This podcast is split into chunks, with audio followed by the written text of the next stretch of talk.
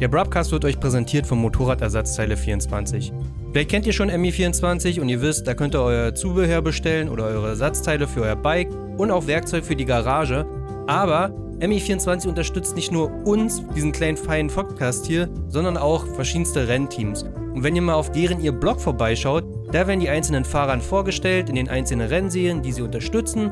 Da kann man aber auch Tipps, Schraubertipps finden und auch ein paar Tests zu Reifen und zu Bremsen. Schaut auf jeden Fall mal vorbei, ist eine feine Sache und danke am MI24 und jetzt geht's los.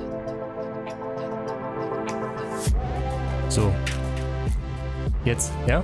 Fangen wir an. Mhm. Fangen wir an. Herzlich willkommen zu einer neuen BrabGB-Folge des Broadcast Mod 40. Wir haben die 40-Folge gemacht.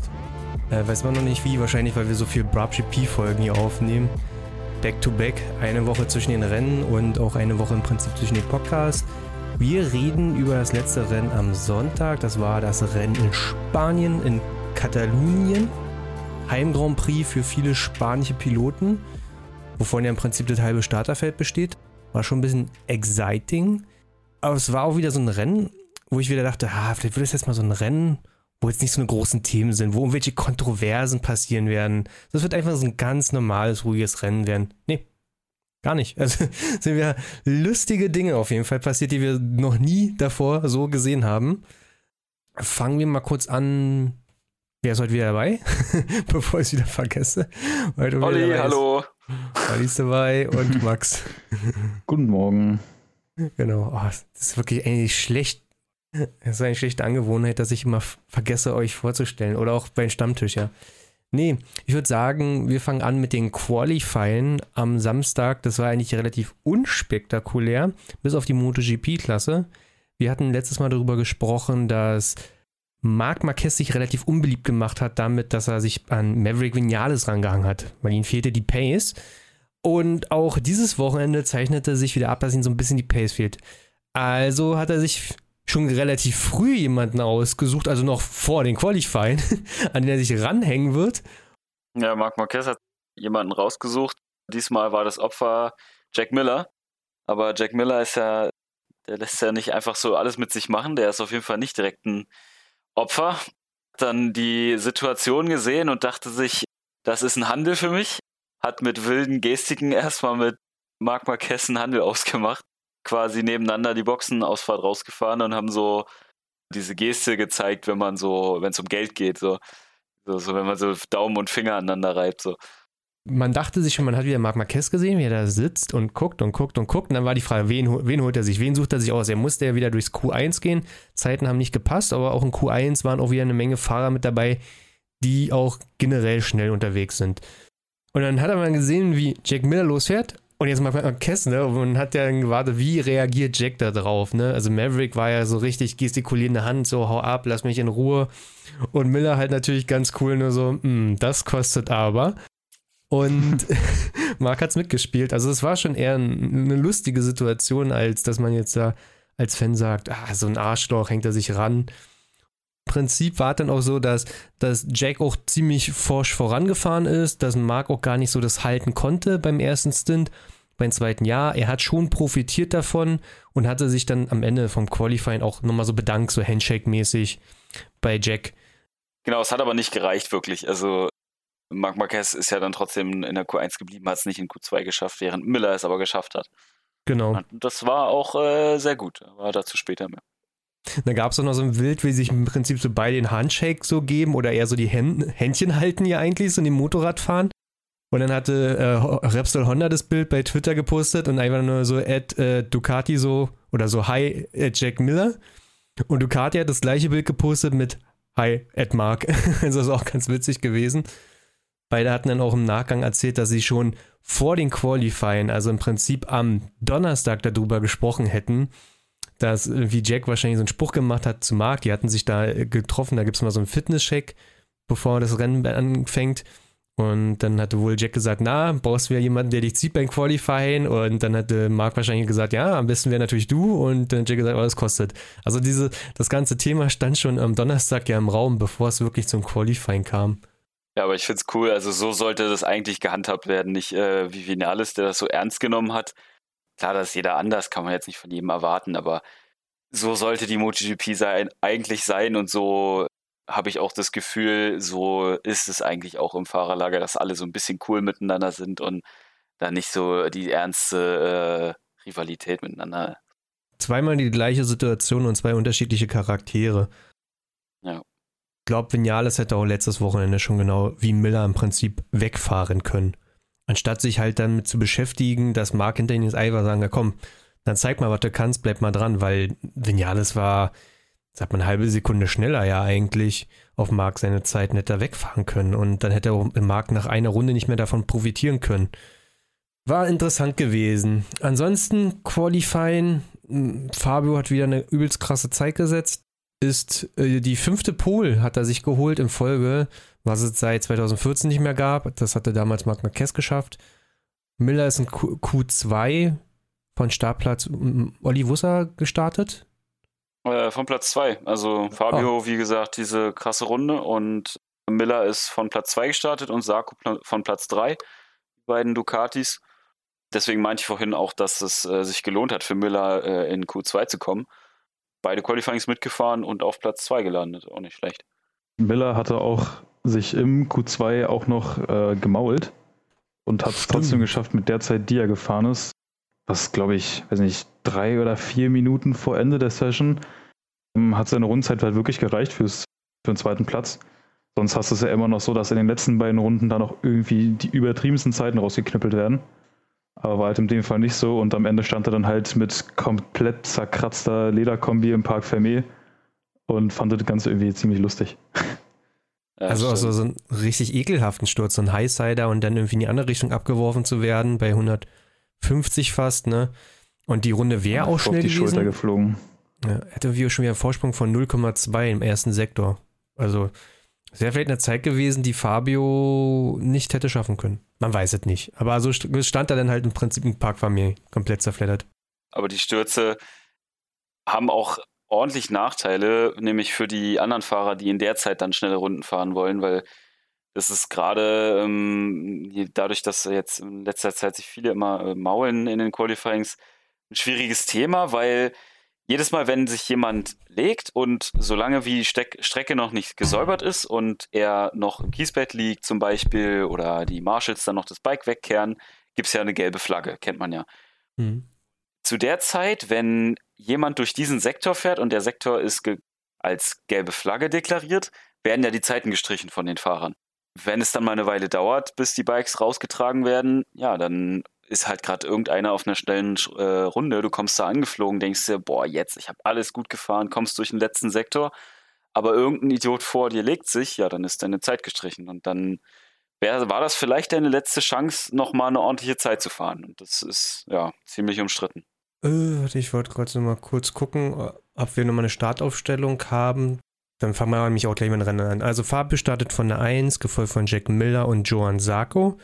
Dann KTM, Miguel Oliveira, also im Prinzip auch dort wieder in Katalonien stark mit dem Bike, was im letzten Rennen in Mugello schon gezeigt hat, dass es wesentlich besser funktioniert. Nicht nur in Mugello, also im Prinzip auch auf allen Strecken. Miguel Oliveira startete von der 4, Franco Morbidelli, äh, Patronas Yamaha von der 5, Maverick Vinales von der 6 und Aleix Espargaro von der 7, Brad Binder, Francesco Bagnaia und Joan Mir. Jetzt, bevor das Rennen überhaupt anfing, hatte sich eine arme Sau schon wieder aufs Maul gepackt. Jemand, der seit langem mal wieder am Rennen teilnehmen konnte, mich Jorge Martin. Der ist verletzungsbedingt ausgefallen, kam jetzt dieses Wochenende zurück. Max, was ist denn da passiert in der Warm-Up-Runde mit den Jorge? Äh, das hatte ich gar nicht so genau gesehen, weil ich da irgendwie am Handy war oder sowas, aber auf jeden Fall hat er sich halt in der Warm-Up-Runde auf die Fresse gepackt. Was aber an dem Wochenende, glaube ich, nicht der erste war. Also in der Moto 2 oder Moto 3 ist es auch passiert. Hm. Dass sich einer in der ne? Warm-Up-Runde, ja genau, in der, in der Moto 3, Ricardo Rossi, halt auch einfach in der Warm-Up-Runde hingepackt und dementsprechend Rennen mehr oder weniger versaut gewesen. Ja, für Jorge Martin natürlich besonders ärgerlich, dadurch, dass er ja jetzt das erste Rennen seit langem mal wieder dabei ist glaube, die letzten drei Rennen ist er ausgefallen durch, seinen, durch seine Verletzung. Jetzt das erste Rennen wieder dabei und dann, äh, ja, mal kurz vom letzten Startplatz. er hat sich nicht im Warm-up gelegt, was ja immer so eine Session ist vor den Rennen, sondern in der Warm-up-Runde. Wenn du aus der Box rausfährst und erstmal einfach die Strecke einfach abfährst, oder eine Sightseeing-Lab ist es dann, ne? Und fährst die Strecke einmal ab, damit du in die Startaufstellung kommst. Und dann hat er sich halt gemault, zurück an die Strecke, zurück in die Box, zweites Bike geholt. Dann kommt die eigentliche Warm-up-Runde und dann durfte er aus der Box rausfahren, musste aber als letzter ins Rennen starten. Also hat er, wir sind die fünf Positionen dadurch verloren. Das Qualifying war nicht ganz so stark. Ja, ist vom letzten Startplatz gestartet. Ich glaube, was eigentlich noch relativ erwähnenswert wäre, am Start des Rennens ist jetzt im Prinzip alles so geblieben wie immer. Ja, Ducati starten gut. Hoamir hatte sich relativ früh auf der 4 eingefunden. Das heißt, da ist erwähnenswert, dass Hoamir, der ja eigentlich ein Fahrer ist, der nach hinten raus ja immer schneller wird, nach hinten die Position klar macht, ist jetzt auf einmal auf P4 schon so früh. Und da hatten wir schon einiges erwartet letzten Endes. Dass wir haben schon gedacht, der wird jetzt ums, äh, um den Sieg kämpfen. Ja, mir, ich glaube, ist noch erstmal ein Stückchen noch nach hinten gefallen. Weiß ich nicht mehr genau, aber auf jeden Fall in dem Bereich geblieben. Auf jeden Fall hat Oliveira dann Miller überholt und hat sich den Platz 2 gesichert. Wer hat eigentlich den Start gewonnen? Ähm, Miller. Jack Miller. Miller hat den Start gewonnen, das heißt, Oliveira war zu dem Zeitpunkt sogar Erster, stimmt? War eigentlich ein, der, der Rennstart und die erste, das erste Dritte war echt ein sehr gutes Rennen, weil sechs Hersteller unter den Top 6 äh, Fahrern waren. Das heißt, Aprilia war mit dabei, Suzuki war mit dabei, Ducati Yamaha. Also im Prinzip alle Teams, die man halt in der MotoGP hat, haben sich auf den ersten sechs Plätzen eingefunden, was ja auch einfach so zeigt, dass alle inzwischen so ein bisschen ausgelevelt ist, dass alle auf demselben Stand fahren. In, in dem Moment und waren auch alle nah beieinander, gab einen guten Schlagabtausch.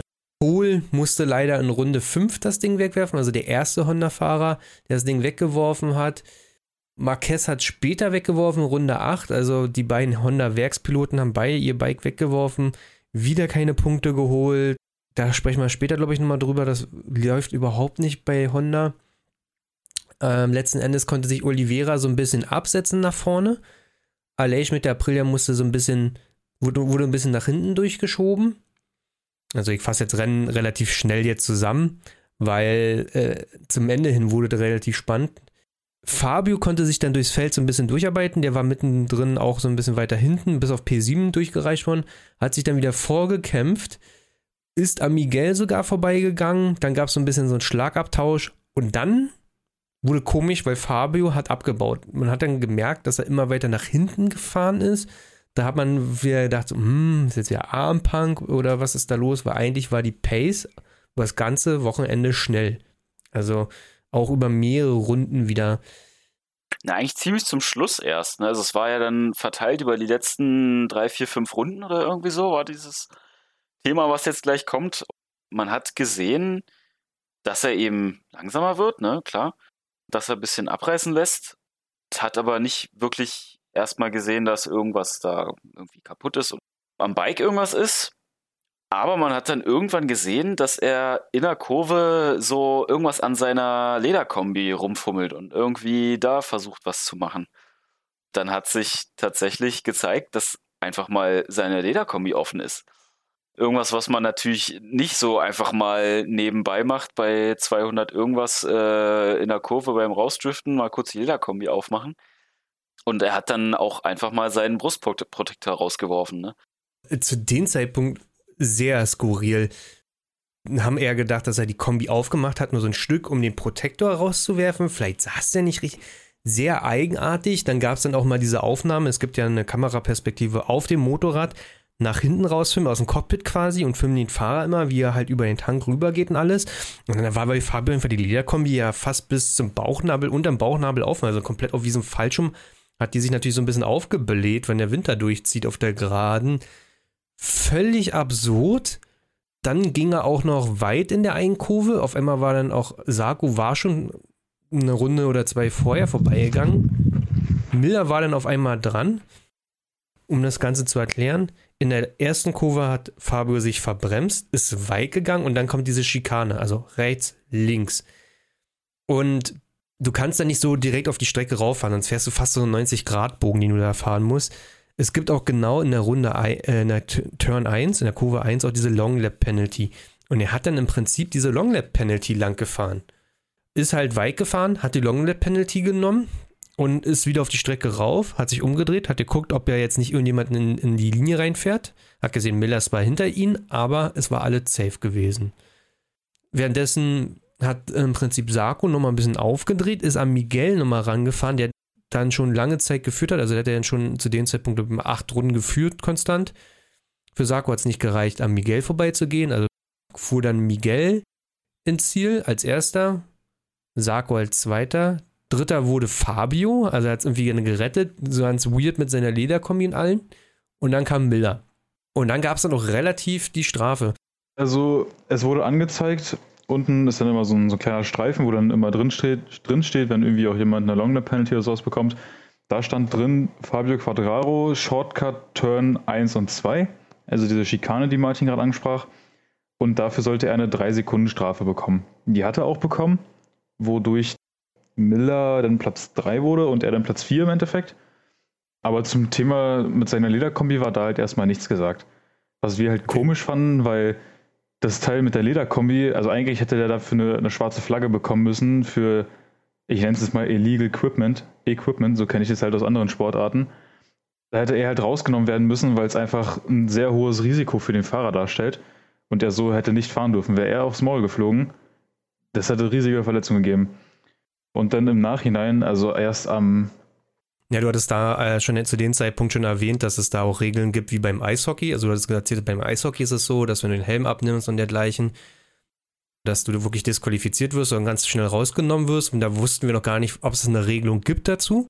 Und wir fanden auch, also Olli, fandest du die Strafe gerecht, die Fabio bekommen hat für das Abkürzen? Also hast, hast du das so wahrgenommen, dass er etwas abgekürzt hat also, oder einen Vorteil auch davon erfahren hat? Ja, nee, auf gar keinen Fall. Also man hat ja sogar gesehen, wenn man jetzt verglichen hat, er war an Sarko dran. Ich würde jetzt einfach mal schätzen, so 0,23 irgendwie Sekunden in dem Bereich. Dann hat er sich verbremst, ist Umweg gefahren, also es war ja wirklich ein Umweg, ist wieder auf die Kurve so raufgefahren, auf die Strecke, war dann ganz knapp vor Miller. Das heißt, er hat sogar offensichtlich Zeit verloren durch das Manöver.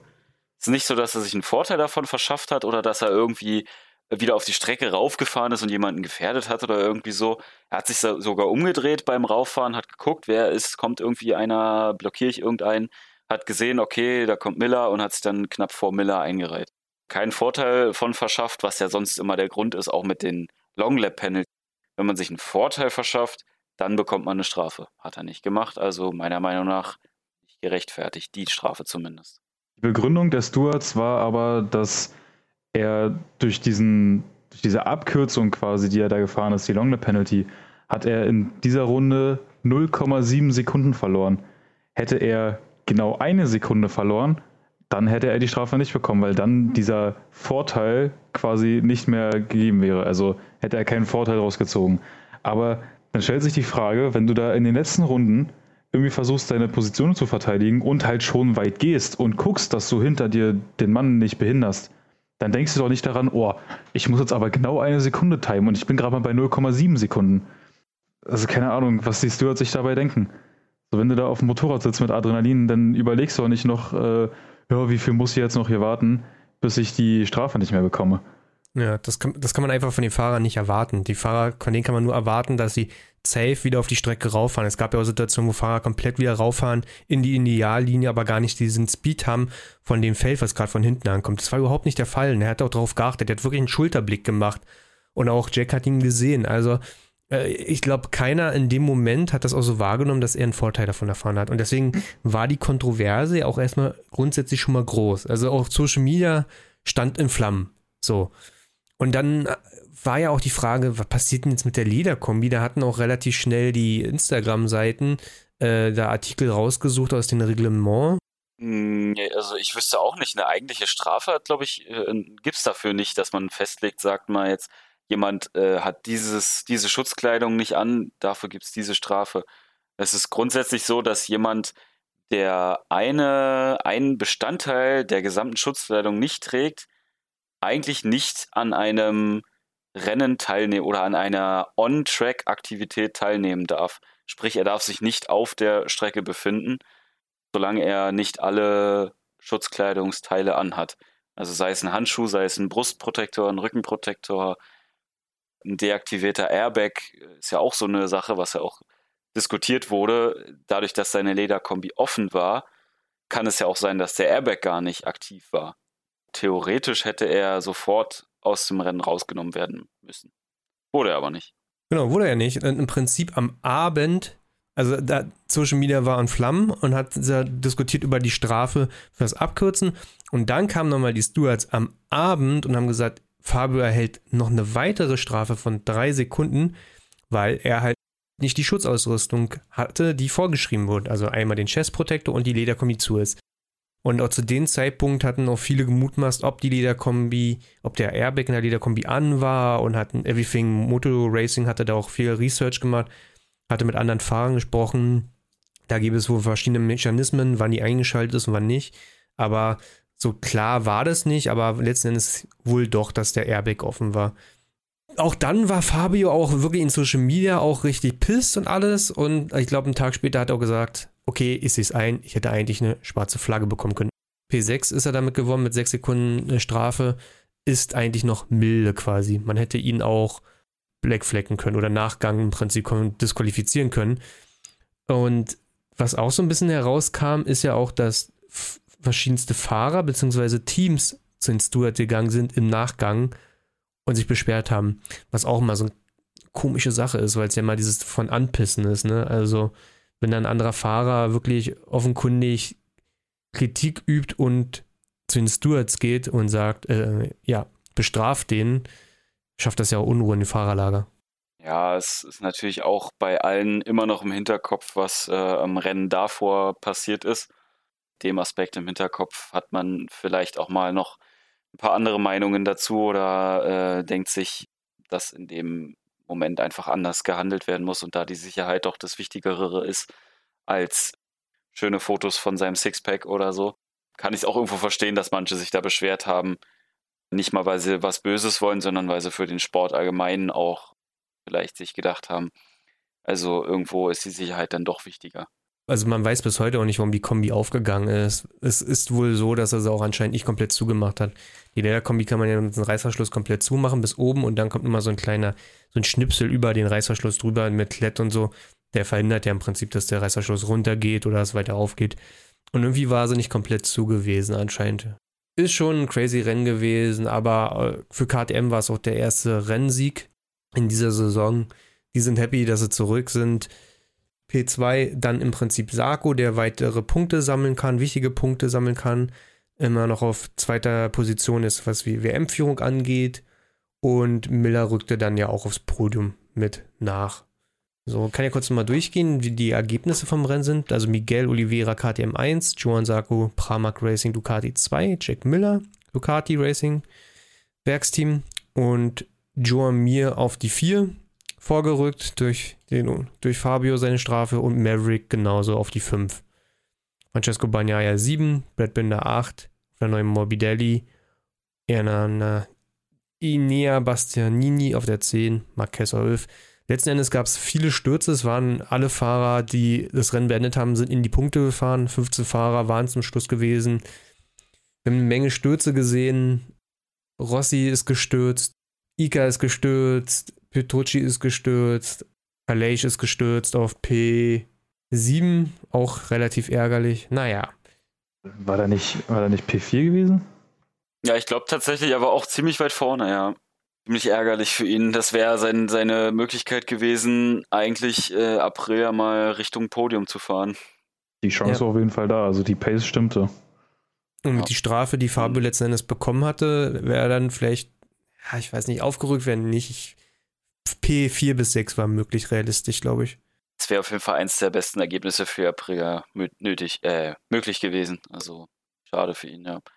Aber Honda, wie auch schon gesagt, ne, also Marc Marquez hat sich gelegt, äh, Paul Espargaro, sein Teamkollege, hat sich gelegt. Honda mal wieder mit Glanzleistung unterwegs.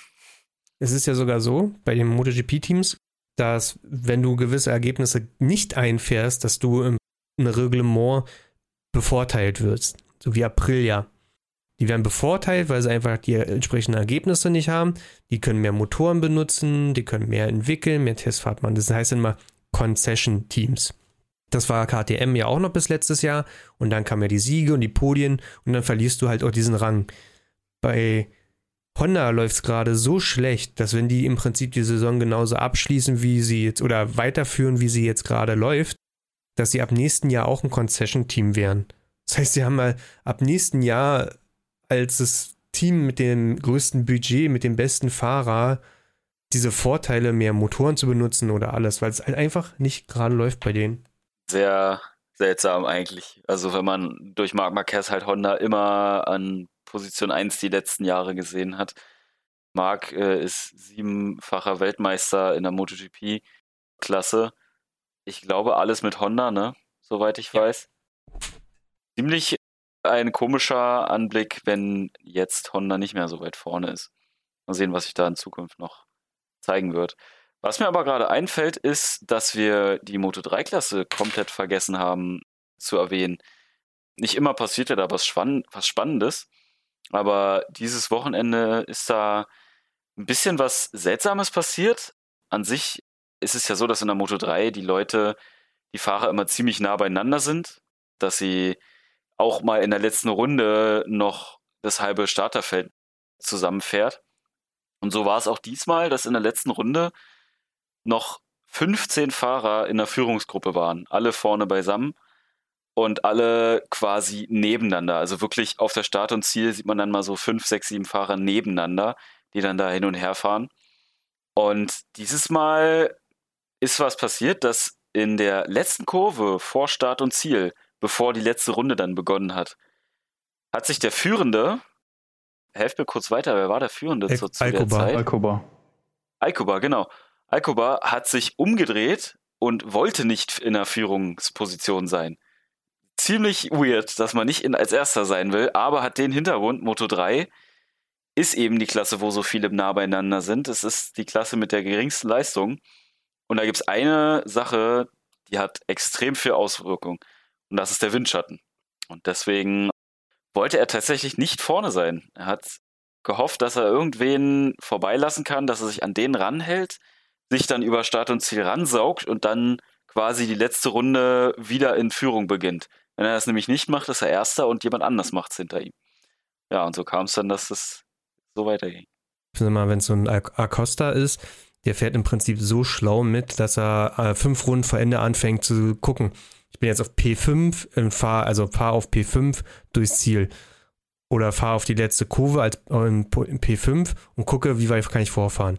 Reiz auf P3, komme komm ich immer noch auf die 1. Kann ich, wenn ich im P1 bin, kann ich mich absetzen und so.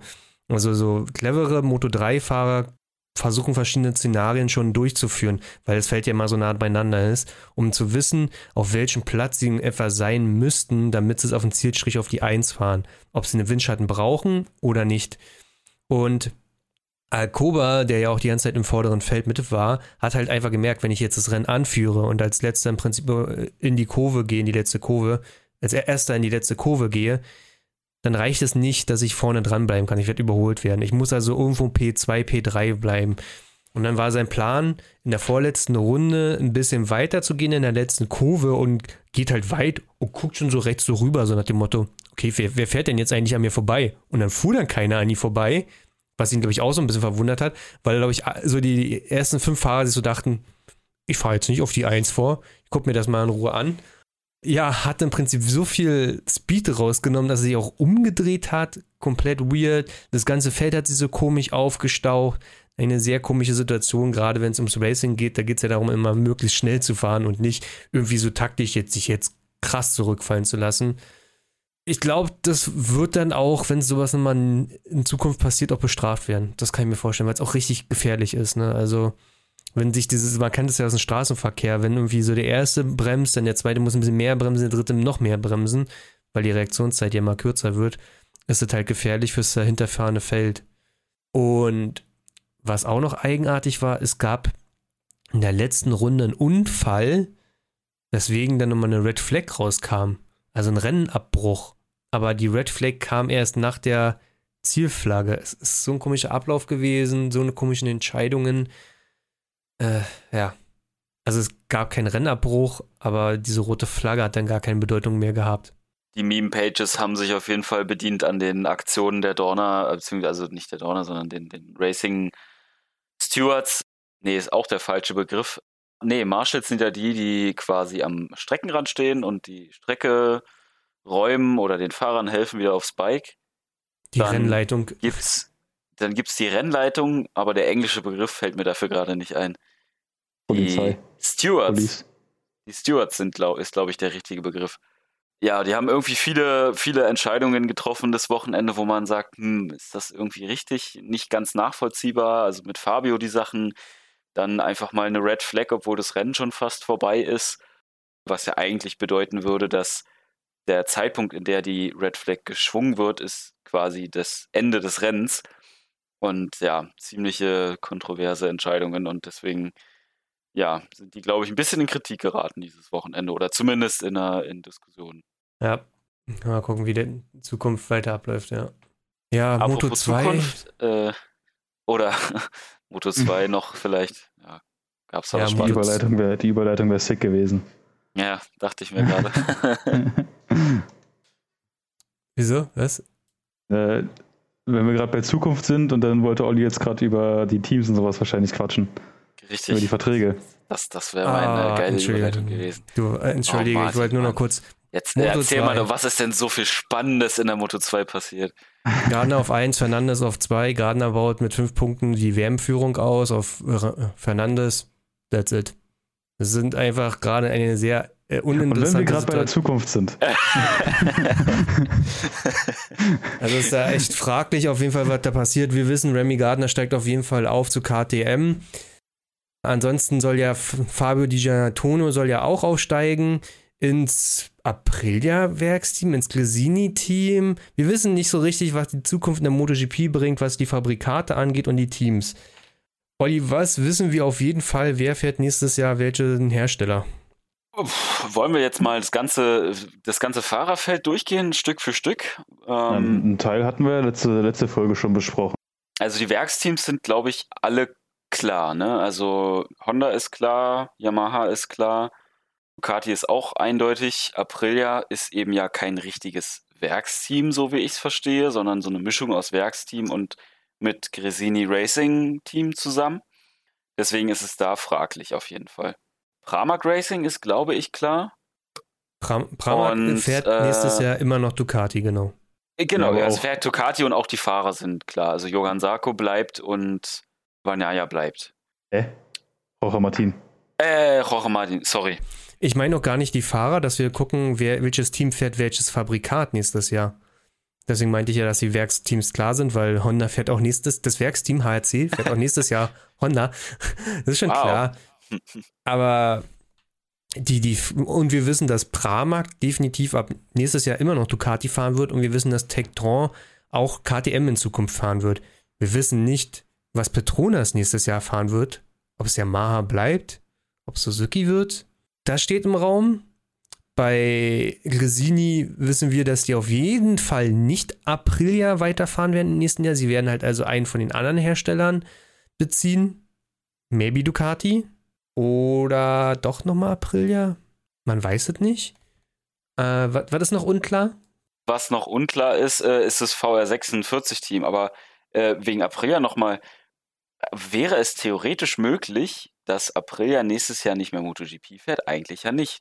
Die haben den Vertrag doch unterschrieben bis 26 oder so. Genau, sie haben bis 26 einen Vertrag unterschrieben. Das heißt, sie müssen ja irgendwie in der MotoGP teilnehmen. Entweder dann als reines Werksteam wahrscheinlich. Ne? Man muss so eine Art Lizenz ja bei denen ja im Prinzip kaufen bei der Dorna, dass dein Motorrad und dein Team ja weiter zugelassen ist. Das ist eine Formalität und das hat Aprilia getan. Also Aprilia will bis 2026 in der MotoGP fahren.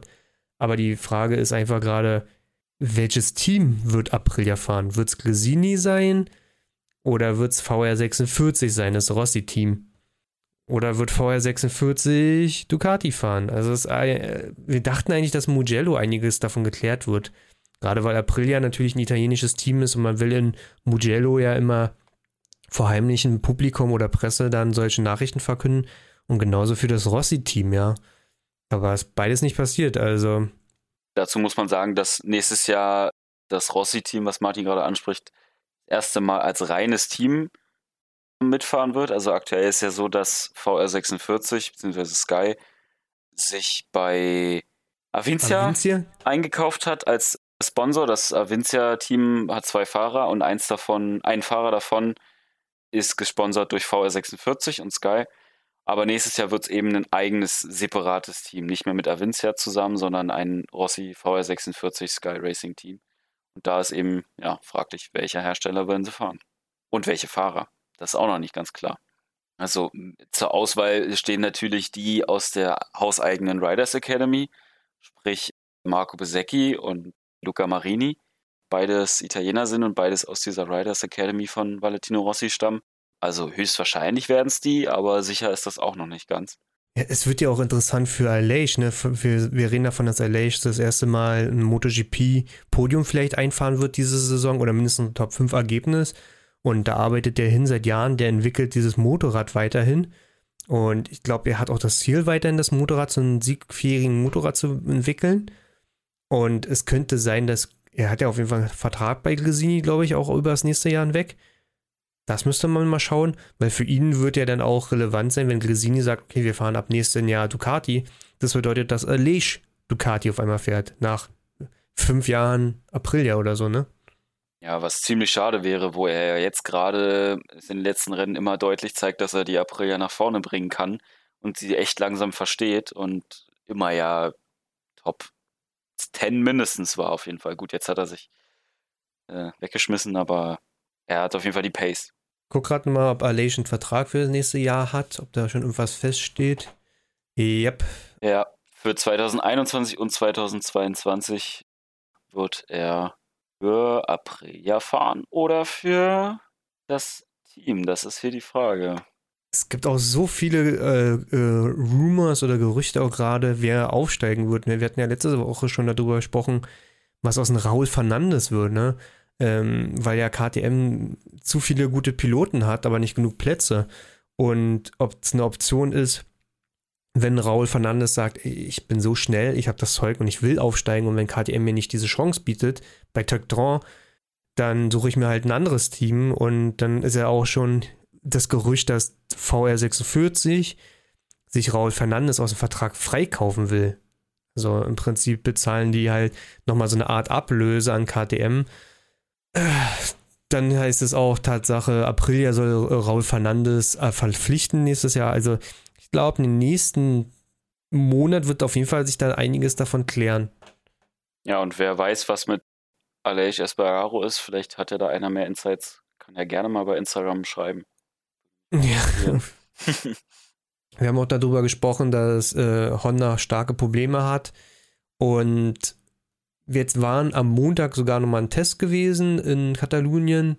Glaube, erwähnenswert ist auch nur hier, dass Marc Marquez 87 Runden an einen Tag gedreht hat, was erstaunenswert ist, weil er anscheinend die Physis inzwischen hat, äh, was, der, was den Arm und die Schulter betrifft, mehr, so viele Runden an einen Tag abzuspulen.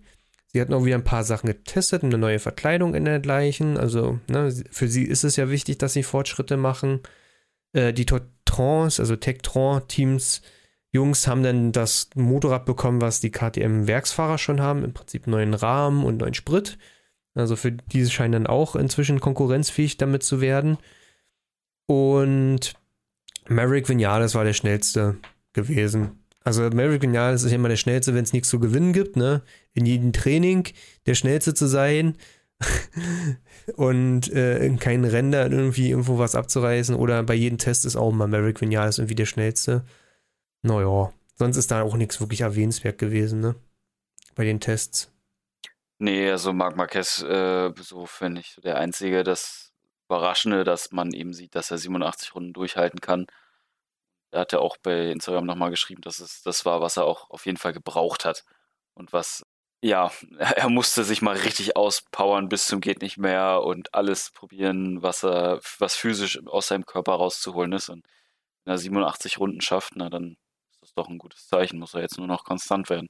Also ich glaube, da wird es noch ein bisschen dauern, aber ich würde sagen, das ist ein Kämpfer und der kommt zurück zu seiner alten Form Oder zumindest nah ran. Dann könnten wir eigentlich auch schon über Gewinner und Verlierer sprechen, war? Wie schaut's aus bei euch? Will wer anfangen? Ja, also mein Gewinner, wenn du jetzt einfach mal so fragst, dann rede ich einfach mal dazwischen.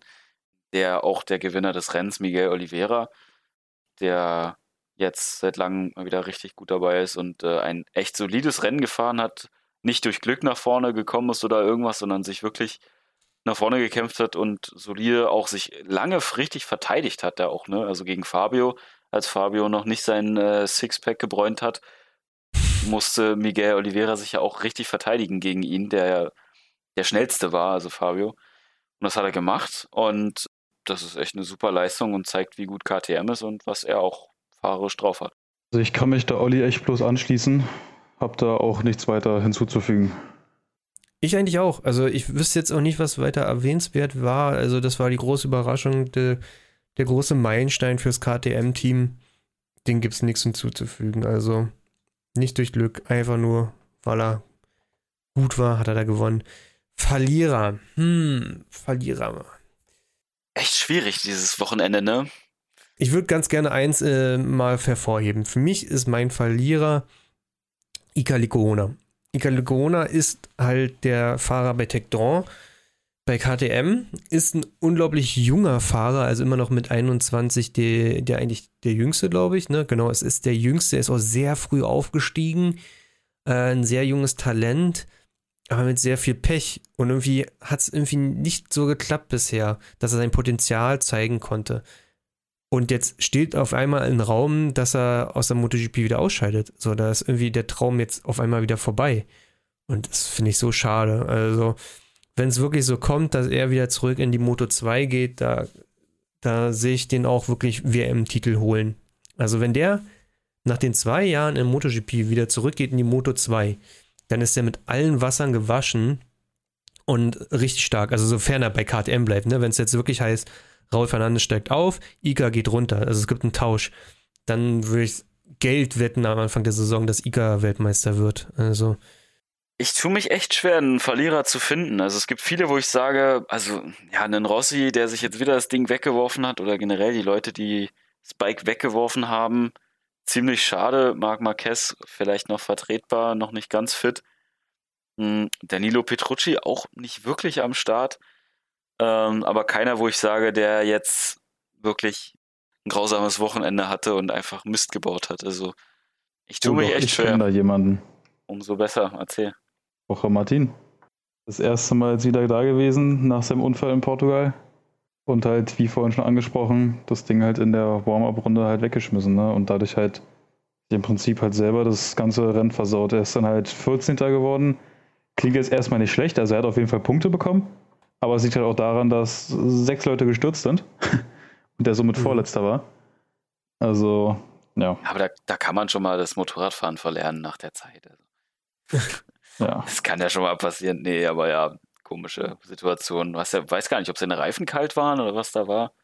Ist ein ganz eigenartiger ja. Sturz gewesen, auf jeden Fall. Also kaum Schräglage, kaum gebremst und einfach der Arsch einmal so weggegangen für einen halben Meter und dann übergeworfen, heißt mäßig. Ich glaube, das ist auch etwas, was wir als so 0815 Straßenfahrer gar nicht einschätzen können, äh, wie sich so ein super, super duper Slick kalt fährt, wahrscheinlich, ne? Ja, also, wahrscheinlich gar nicht, wie Schmierseife wahrscheinlich wie Schmierseife. Also wenn die sich da, gut, so ein Ding hat natürlich auch ein bisschen mehr Leistung als unsere äh, komischen Supermotos, aber. Sowas hatte auch ähm, Erik mal erzählt, als wir in Templin auf der Strecke waren, mit seiner RMZ, wo er auch die Supermotos-Licks drauf hat. Er meinte halt wirklich, du musst mit diesen Reifen musst du wirklich die ganze Zeit Attacke fahren, weil wenn die sonst zu kalt werden, fliegst du direkt auf die Fresse. Also du musst die wirklich Attacke fahren, dass sie warm bleiben, sonst hast du mit den Dingern keine Chancen. Denn auch so ein, so ein so ein Supersport-Slick, ja. Da ist ja die Mischung dann nochmal anders als beim Supermoto-Slick. Ich kann mir schon vorstellen, dass das äh, ein Grund war. Aber es wurde sich auch generell ein bisschen drüber beschwert, sage ich jetzt mal, dass der Grip auf der Strecke halt irgendwie nicht so dolle war. Obwohl der Asphalt vor drei Jahren neu gemacht wurde. Also ich glaube vor drei Jahren. Und die eine Kurve, die Kurve 10, wurde ja ähm, komplett verändert. Dementsprechend auch mit nagelneuem Asphalt. Aber trotzdem wurde halt irgendwie das Thema angesprochen. Wenn man so mal guckt von Hauche Martin mir so die Zeiten vom Rennen, also die schnellste Runde und so, Ja, es ist, ich finde es okay. Also es war jetzt nicht katastrophal langsam gewesen. Aber im Vergleich zu Johan Sarko, seinen Teamkollegen, also die schnellste Runde, die Johan Sarko in den Rennen gefahren ist, war eine 1,39,9. Und die schnellste Runde von Jorge Martin war eine 1,40,9. Also genau eine Sekunde langsamer, wenn es um die schnellste Runde ging. Was jetzt nicht viel über die Pace, über das ganze Rennen aussagt, aber ja. Wir schauen einfach mal. Wir können einfach mal so in die Zukunft schauen, auch wieder fürs nächste Rennen. Das nächste Rennen findet in zwei Wochen statt, ist der Grand Prix von Deutschland. Wir sind am Sachsenring in zwei Wochen. Habt ihr einen Favoriten? Also rein theoretisch, äh, wenn man jetzt ein Jahr zurückspulen würde, nee, zwei Jahre zurückspulen würde, zwei. Marc Marquez natürlich. Die Jahre davor auch. Äh, und die letzten sieben Male, glaube ich, irgendwie sowas Absurdes, ja. hat er alle Rennen gewonnen im, auf dem Sachsenring. Also wenn einer dieses, diesen Track in- und auswendig kennt und den perfekt fahren kann, dann ist es Marc Marquez. Aber meine Prognose ist, Marc Marquez wird es schaffen, in die Top 10 ins Ziel zu fahren, aber er wird nicht gewinnen. Ich sag Marc Marquez Minimum Top 5. Ich sag sogar Podium. Der ist zurück. Der, der ist, der hat, also physisch hat er ja anscheinend die Stärke jetzt zurück. Das hatte man ja im Training gesehen. Jetzt hat er zwei Wochen wieder Pause, sich zu erholen. Es ist eine Strecke, die unglaublich liegt, die aber auch nicht so diese Anbremsphasen hat, diese krassen, harten Anbremsphasen auf der rechten Seite. Hat er nicht. Ähm, es ist auch eine Strecke, wo wir seit langem mal jetzt die Suzukis sehen werden, seitdem sie so stark sind. Also es hat sich ja im letzten Jahr so ein bisschen gezeigt, dass die Suzukis anscheinend gut aufgestellt sind, was sehr enge Kurven anbelangt. Und Alex Rins sehe ich hier gerade, ist Vierter geworden 2019. Und was ich auch noch gerne sehen würde, ist, wie Aleix auf der Strecke klarkommt. Also alles, was ja im Prinzip eng ist und Sachsenring ist unglaublich eng. Also es ist ja, dass das eine MotoGP-Strecke letzten Endes ist, ist schon abenteuerlich. Und wenn es dann nicht um Leistung geht, da ist ja April ja wieder am Start. Ich sag, Marquez auf Podium. Fabio wird wahrscheinlich die Strecke auch liegen. Also ich sag Marquez, Fabio, Rins, Alej. So, das sind meine Top 4. Und Sarko auf 5. Oh, okay. schon okay, sehr genau da, war. Da gehe ich mit. Das ist schon sehr genau, müsste man ja, wenn du das wettest, wirst du Millionär auf jeden Fall. Ich würde Rins durch mir austauschen.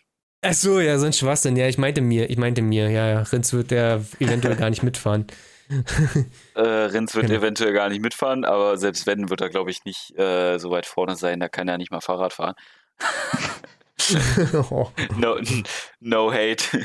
Ja, Rins, äh, ich weiß nicht, ob wir das erwähnt hatten. Rins ja. ist dieses Wochenende gar nicht mitgefahren. Alex Rins, Wetter für Suzuki, weil er sich am Donnerstag oder irgendeinen Tag vor dem Grand Prix ist er mit Fahrrad über die Grand Prix-Strecke gefahren. Also das machen ja viele Fahrer, um die Strecke so ein bisschen, um eins zu werden mit der Strecke, fahren sie mit Fahrrad rüber.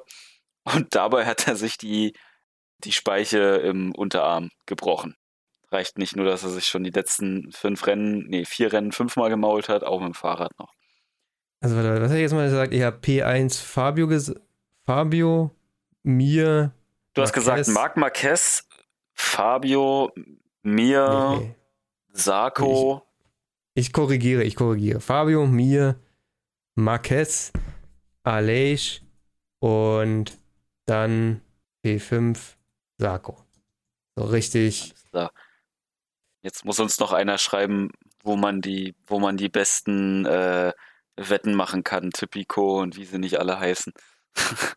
muss mal ganz kurz gucken, wie es hier 2019 aussah. Mhm. Also, das Rennen 2019 war Marquez, Vinales, Crutchlow, Petrucci, Dovi, Miller, Mir, Rossi, Morbidelli, Stefan Bradl. das Jahr davor Jonas Folger. Auf Platz 2, glaube ich, ne? Ja, hat ah, den Sieg so Schade, dass der nicht mehr da mitfährt. Naja, anderes ja. Thema. Meine Prognose kommt dann noch. Also ich denke, dass auch KTM stark sein wird in, in, am Sachsenring. Oliveira haben wir jetzt ja schon gesehen. Jetzt könnte oh, gerne mal sein ja. Teamkollege Brad Binder rankommen, den ich ja so ziemlich feier der auch als ich 2018, glaube ich, war ich einmal dort gewesen, da war er noch in der Moto 2, da hat er das Rennen dort auch gewonnen. Da kann ich mich noch dran erinnern, als wäre es vor drei Jahren gewesen.